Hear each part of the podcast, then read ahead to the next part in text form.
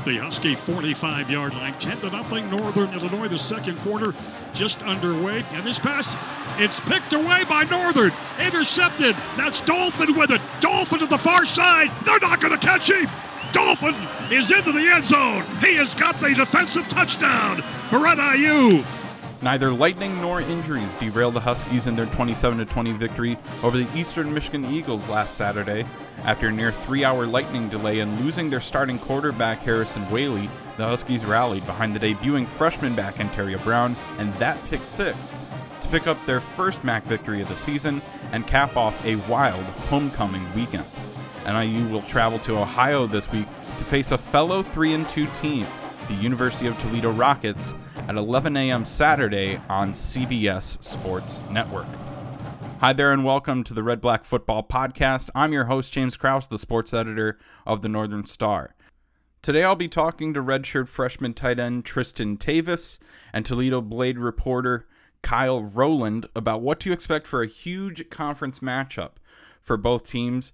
And these are two teams who, respectively, are 19th and 20th in the nation and 1 and 2 in the conference in win percentage since the year 2010.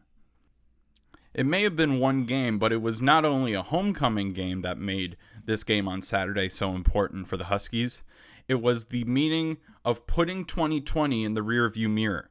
The Huskies went 0 6, all against MAC opponents last season, and their year finished off with a heartbreaking loss to EMU with a penalty that derailed a final potential game tying drive. This year, they start their MAC schedule with the Eagles at home, and this time they came out with a bang. Defense played a big role in this game early with three sacks in the first quarter. This sack by Lance Deveaux forced a fumble recovery by the Huskies. Play action of the fake once again. Bryant now trying to get away from one. Has the ball punched out. It's loose. It is on the ground inside the 35. Huskies will have it in Eastern Michigan territory. The call from WLBK of Ray Thomas for covering the fumble, his second recovery of the season, his first coming against Wyoming. That led to this touchdown, the first of the day for the Huskies, by Rocky Lombardi. Lombardi. Lombardi's going to keep it. Lombardi left side. Lombardi rocking into the end zone. And the NIU touchdown. 6 0 Huskies. The Huskies led 10 0 after the first quarter, but all their momentum came to a screeching halt thanks to Mother Nature.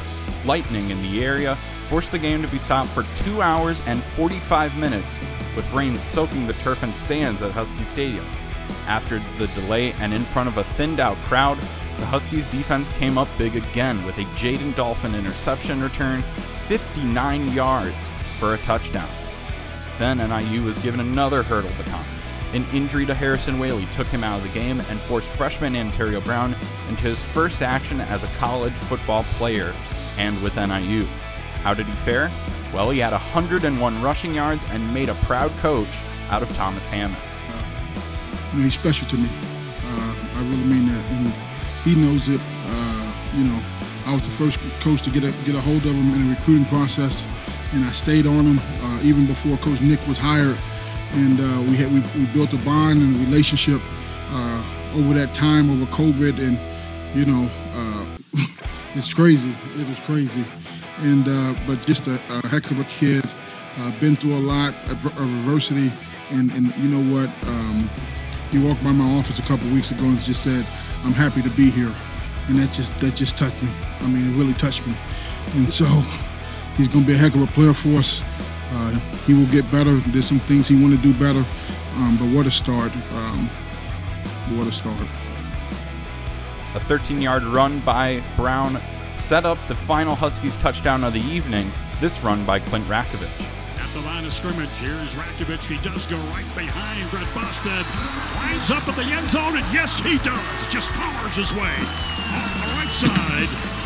Does Clint Ratkovich. Six more on the board for NIU, and a 23 10 lead over Eastern Michigan. With a touchdown lead in the fourth quarter, Hammock rode Ratkovich and Brown on the final drive to a seven minute time consuming field goal that made it a two score game late after an EMU field goal with less than two minutes left, the Huskies gathered an onside kick attempt and burned the remaining clock to get conference win number one of 2021.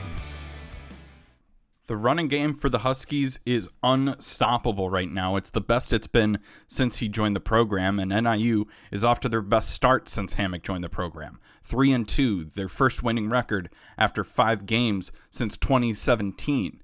They also have the most rushing yards by any team uh, the Huskies have had to start a year since 2016, and they have 12 touchdowns to their name so far, and five now 100 yard games from individual runners, including Antario Brown. He was highly recruited out of Savannah, Georgia, probably one of the highest rated recruits NIU has ever had. Uh, and as Thomas Hammock kind of mentioned, maybe there you heard in that press conference, Brown had a lot of maturing to do early on in his tenure at NIU, a true freshman you know, with a lot of pressure on him, he came in and uh, sort of had to figure himself out and figure out how to adapt to the program. And it wasn't always easy. I know during the off season he missed some practices, uh, either due to injury or otherwise. And Hammock talked about wanting to get Brown into games earlier, but he wanted to get that maturity level up for Brown, and uh, it certainly came through in his performance. A lot of speed, uh, almost looked like you know they just stuck in another Harrison Waylee back there uh, to replace him. A lot of depth at the running back position, uh, and we'll talk about depth in just a second, but more on Brown. He said after the game he was nervous entering that game, but his teammates were able to keep him calm. He he came off as very nervous in the post game press conference as well.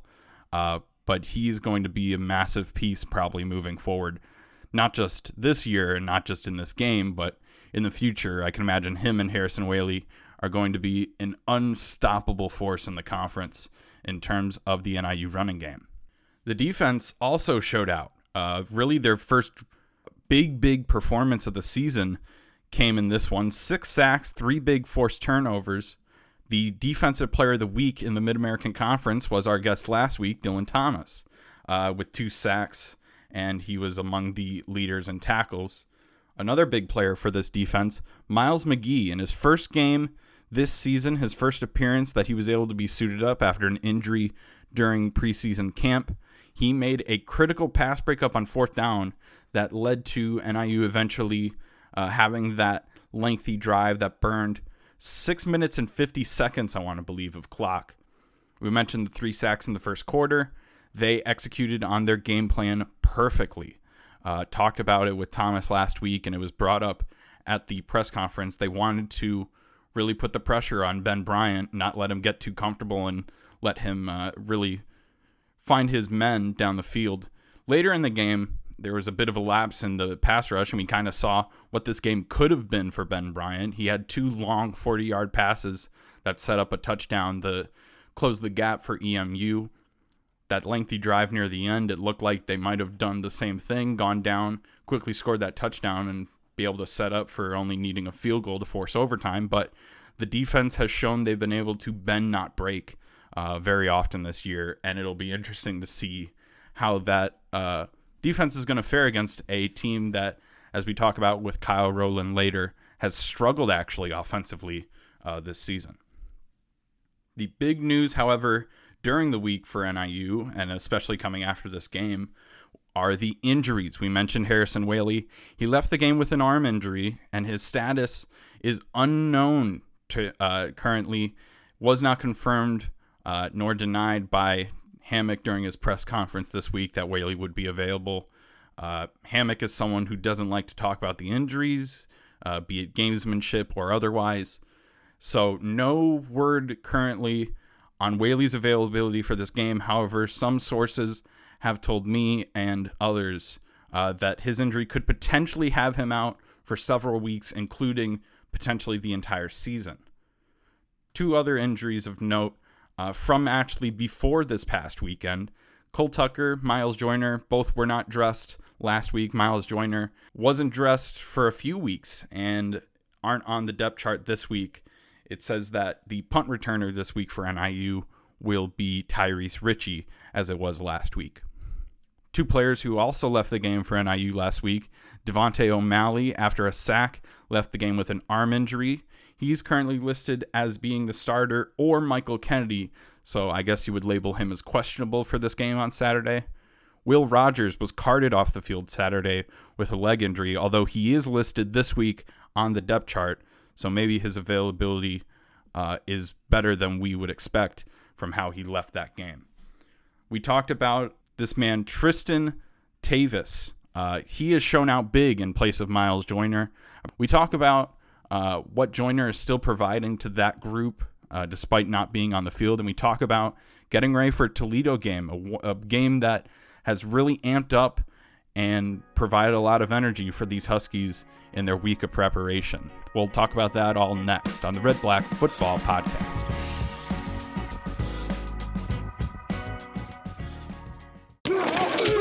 Joining me now on the podcast is tight end Tristan Tavis. Yeah, Is Tavis. correct? Tavis. Yes. We were talking about it right before. It's weird because the spelling of it. Yeah. I want to yeah. say twos when Yeah. I when I read it out. Yeah. Um, so first off, just about the EMU game, Mm-hmm. talked to coach about after the game. Talked about a little bit during the press conference. That delay, Mm-hmm. uh, it was even more extended for you guys because you came out. The defense uh, was on the field. They got a pick six, and Mm-hmm. Yeah. then the offense had to come out for another drive for EMU. What was Mm-hmm. that delay like for uh, you guys on offense? Uh, it was it was tough, but I think um, we had a mature uh, kind of look about it. So we have just built a mature kind of room uh, on the offensive side and defensive side. Um, so I think we were just were able to stay locked in, uh, no matter what the cause was. How have the coaches kind of instilled that maturity so fast? Because it was something you talked about for Antario Brown, how true freshman comes on campus and he's already Mm-hmm. Yeah. matured so quickly. Yeah. How have the coaches kind of instilled that on a really young roster? Um, I think it starts with uh, Coach Hammock's preach in the classroom. So just being able to start off trusting kids to be able to go to class, get their homework done, um, and then kind of build off that. That's kind of built that um, maturity in everybody, so you can you get your job done in the classroom. You can get your job done on the field. Coach kind of talked about it, and, and it was brought up a few times in the press conference. Uh, the injuries have kind of piled up for you guys, and you guys have had Miles Joyner, who showed up big in the first game, but has his availability has been uh, hot and cold side of the last few weeks. When a guy's injured like that, I talked about this earlier in the year with Lance Deveaux uh, when Kyle Pugh went out for the year. Yeah. How are those guys still adding to the team and adding to your guys' group uh, as the season progresses, even if they're not available to play? Yes, they just kind of they show up the same time we do. Um, they're not taking any time off. Uh, they show up, they still get their work done, uh, whether that be um, kind of giving us pointers on the field or they're in the training room just getting better so they can come and come back and contribute. Uh, when Coach Hammock first got here, he kind of totally revamped how NIU fans and, and people who watch this team view the uh, tight end position because we had two tight ends, I think, that were leading the team in receptions this Yeah, year. yeah. Have you seen that sort of evolve now? Uh, uh, and where is the role of the tight ends at now in year three under Hammock? Um, I'd say we are we are big in the run game. Um, he loves to use us in the run game to get things moving, um, get us on DNs, uh, get knocked back, um, change the line of scrimmage. Um, but we have guys in the room um, that can go out and catch a pass. We're, we just kind of we're the kind of group that does whatever they need us to do. You know. Let's talk about the Toledo game. First off, Mm-hmm. uh, CJ kind of talked about this, or maybe it was you even talking about how this. There's been a lot of energy in practice this week early. Mm-hmm. Yeah. And part of that is due to this being a rivalry game. Do you perceive this being a rivalry game for you guys, considering how strong these two teams have been over over the past Mm-hmm. few seasons? Yeah, so I, I think this is a rivalry game for us. Um, they might not view it as that, and I think that just brings more, kind of fuels our fire a little more.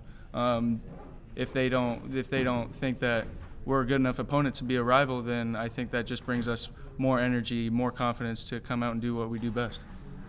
Talking about their defense, they have all MAC level players at every level of that defense. What's going to be the key for you guys offensively uh, to try and break those groups down? Um, I'd say just um, moving the ball. Uh, moving the ball in the run game um, is kind of a thing that we just always want to do every game.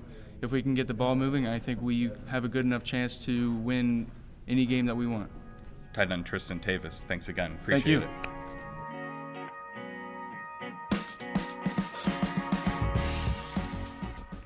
You're listening to the Red Black Football Podcast, sponsored by Pitsley Realty. Visit pitsleyrealty.com. That was Tristan Tavis talking about preparing for the Toledo game and a Rockets defense that currently boasts the best scoring margin in the Mid American Conference, allowing only 16.6 points per game. The Rockets, typically an offensive powerhouse under Jason Candle, went on an 11 quarter streak without giving up a touchdown to opposing offenses. However, even with that impressive defense, there's still some things that leave people scratching their heads when it comes to Toledo and their chances in the MAC. Among those people are our next guest, Kyle Rowland, who covers the Toledo football team, among other things, for the Toledo Blade. He joins us now on the Red Black Football Podcast.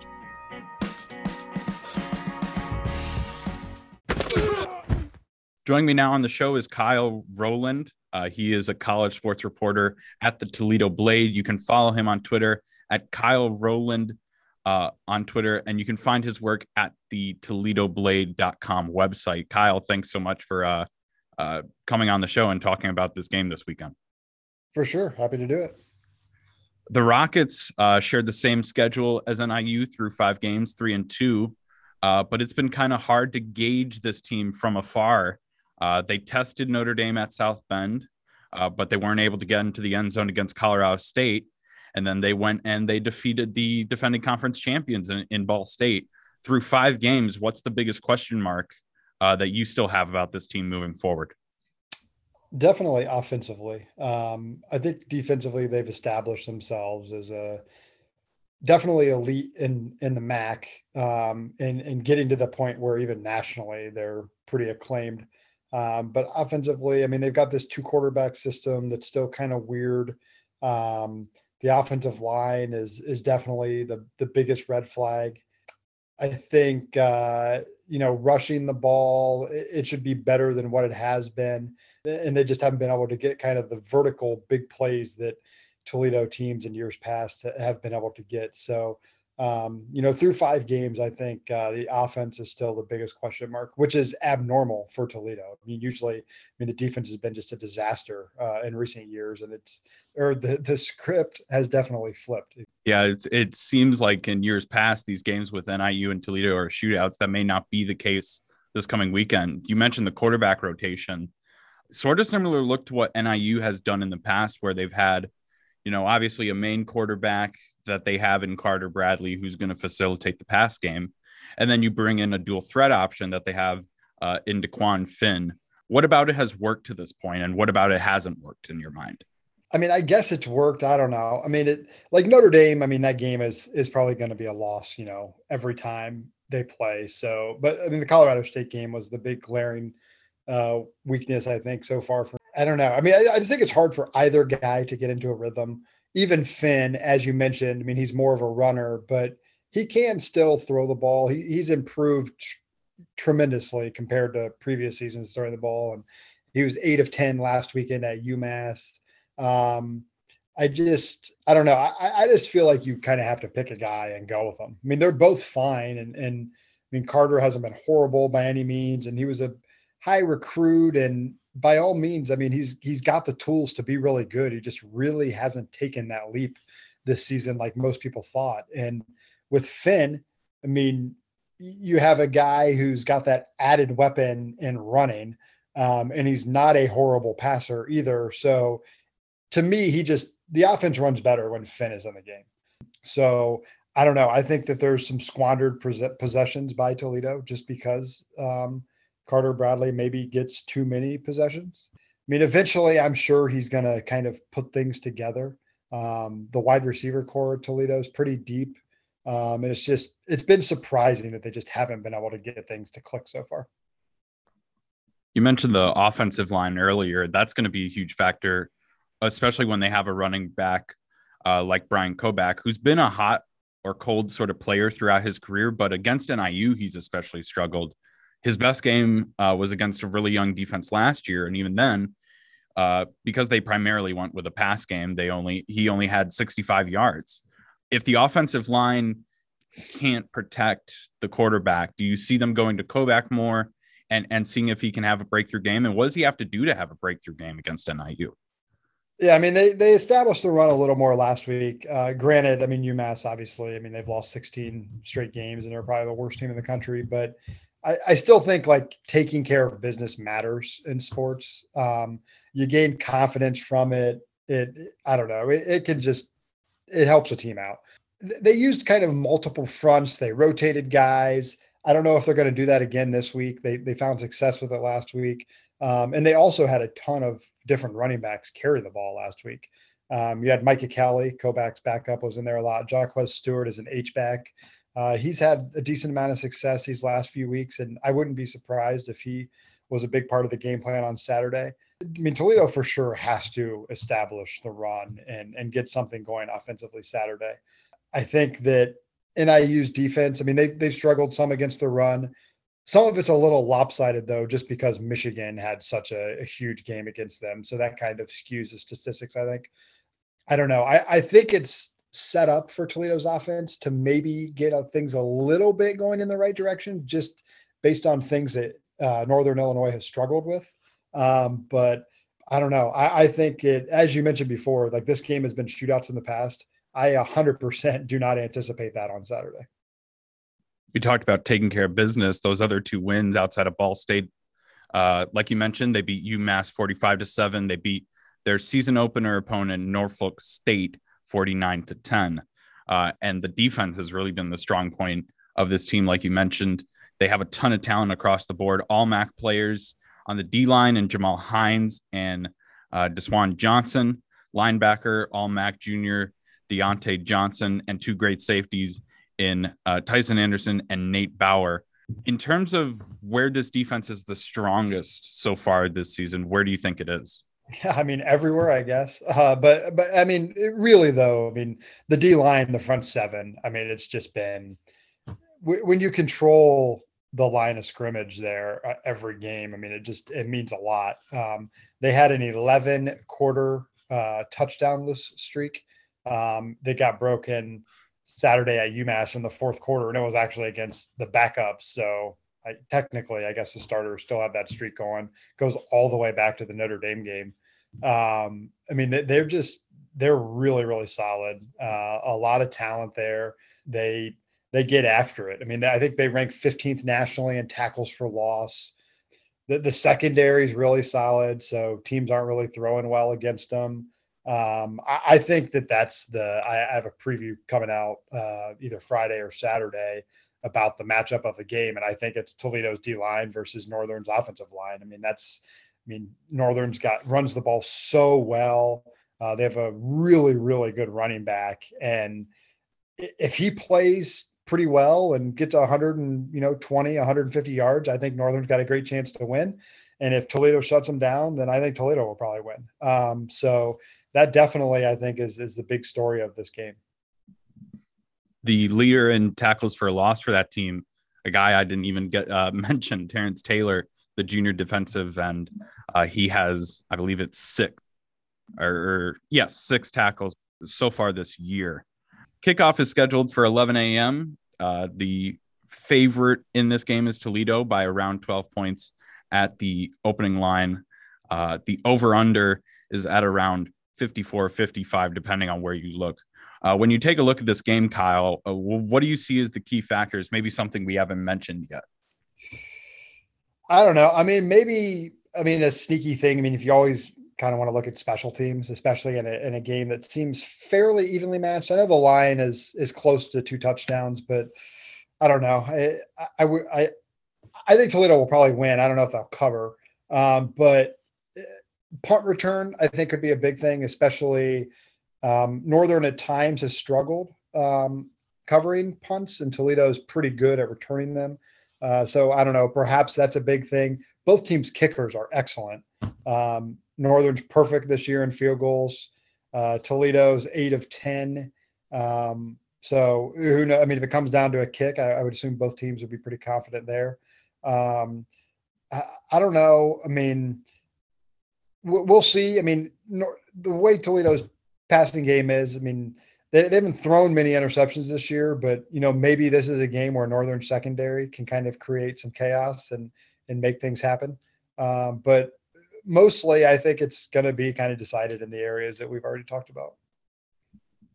Again, you can check out his stuff at ToledoBlade.com and on Twitter at Kyle Rowland. Kyle, thanks so much uh, for helping us break down this game on Saturday. Absolutely. Thanks a lot.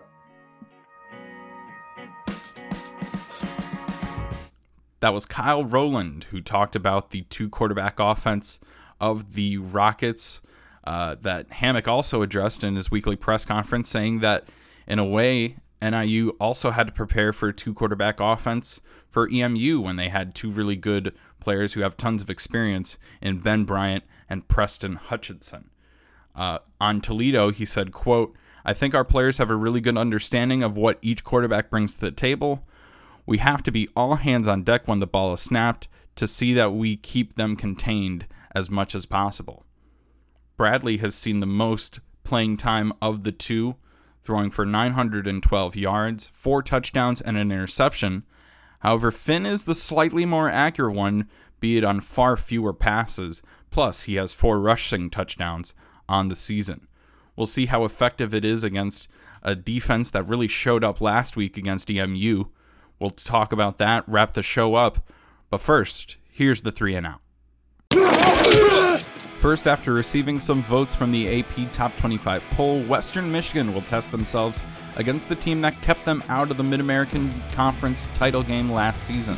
The Broncos host Ball State Saturday at 2:30 p.m. on ESPNU. Also on ESPNU, Kent State faces Buffalo at 6, hoping to redeem themselves from Jaret Patterson's record-breaking performance against them last season. Second, a battle of playoff hopefuls goes down in Iowa City Saturday afternoon as the number 4 Penn State Nittany Lions visit the number 3 Iowa Hawkeyes at 3 p.m. on Fox to see who is supreme in the Big Ten. At 2:30 p.m. on CBS, number 2 Georgia hopes to capture their third-ranked win of the season when they visit the number 18 Auburn Tigers. And finally, the Virginia Tech Hokies offensive linemen have made the NIL deal of all deals. Missions Barbecue in Virginia has agreed to pay the offensive linemen for social media engagement in exchange for free all you can eat weekly dinners at their restaurants. Mission chains also have deals with other linemen from schools, including the team the Hokies hope to cook up this weekend, the number 14 Notre Dame Fighting Irish. Speaking of food, there's an important group we haven't talked about yet on the program that made a heck of a difference on Saturday NIU Dining Services.